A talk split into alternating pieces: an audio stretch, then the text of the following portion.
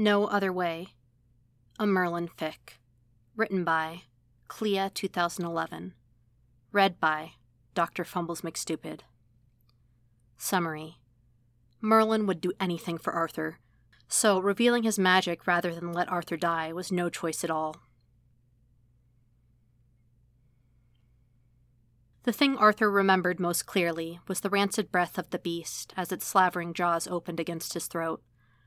At least, if it focused on killing him, then there would be a chance for Merlin, his father, and the other knights to get away.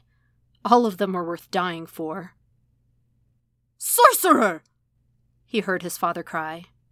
And then, nothing. You were lucky, Gaius told him. The creature's body hit you as it died. The force of the blow knocked you out. Arthur looked around hazily.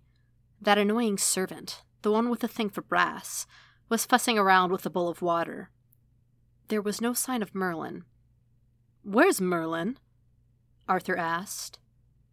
Gaius seemed so much older than Arthur remembered. He looked so tired. Sorcerers escaped far too often.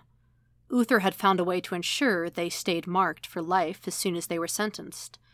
It didn't take as long as building a pyre, and if they got away, the incriminating mark remained. It was quick. It was brutal. And it was Merlin, of all people, who was tied in the courtyard, stripped to the waist and bound over a block, shivering in the cold. Merlin, Arthur's beloved servant, Arthur's friend, and maybe something more.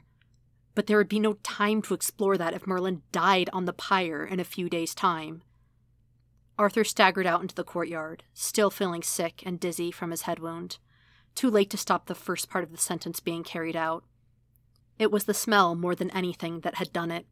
The smell and the scream of pain from Merlin as the brand scorched his skin. The look of triumph on the king's face. The realization that he cared more for Merlin than he did his father. Everything was a bit of a blur after that. But again, Arthur could remember the smell he didn't think he'd ever be able to forget the smell.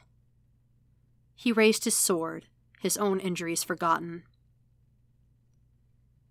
They crossed the border at nightfall, and then Arthur finally risked stopping. Merlin almost fell from his horse, hissing with pain, when Arthur caught him and helped him to the ground. I'm sorry, Merlin gasped. He'd been saying that over and over, but Arthur had made his choice. Shh. But you shouldn't have done it. Now you'll never be king, Merlin breathed. And you would have been the greatest king of all. I've ruined everything. He gasped as Arthur gently peeled his shirt away from the wound. Arthur stared at the horrible burn on Merlin's shoulder that was always going to mark him as a sorcerer. He was going to have to try to clean it. There was nobody else, at least until they reached Ealdor and the comforting presence of Merlin's mother. My father ruined it, not you, you save me, and this is how he rewards you? Merlin said nothing, just hung his head. I'm still the rightful heir, Arthur reminded him. Banished or not, a cruel king can't reign forever and won't retain the support of his people. I'll be the sort of king people can follow, or I'll be no king at all. We'll find a way, you and I. But we're not going to worry about it tonight. Right now, I need to find cold water and wash that wound. And it's going to hurt.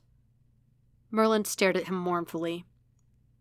I'm sorry I let him see my magic, he offered, but I couldn't let you die, and there was no other way.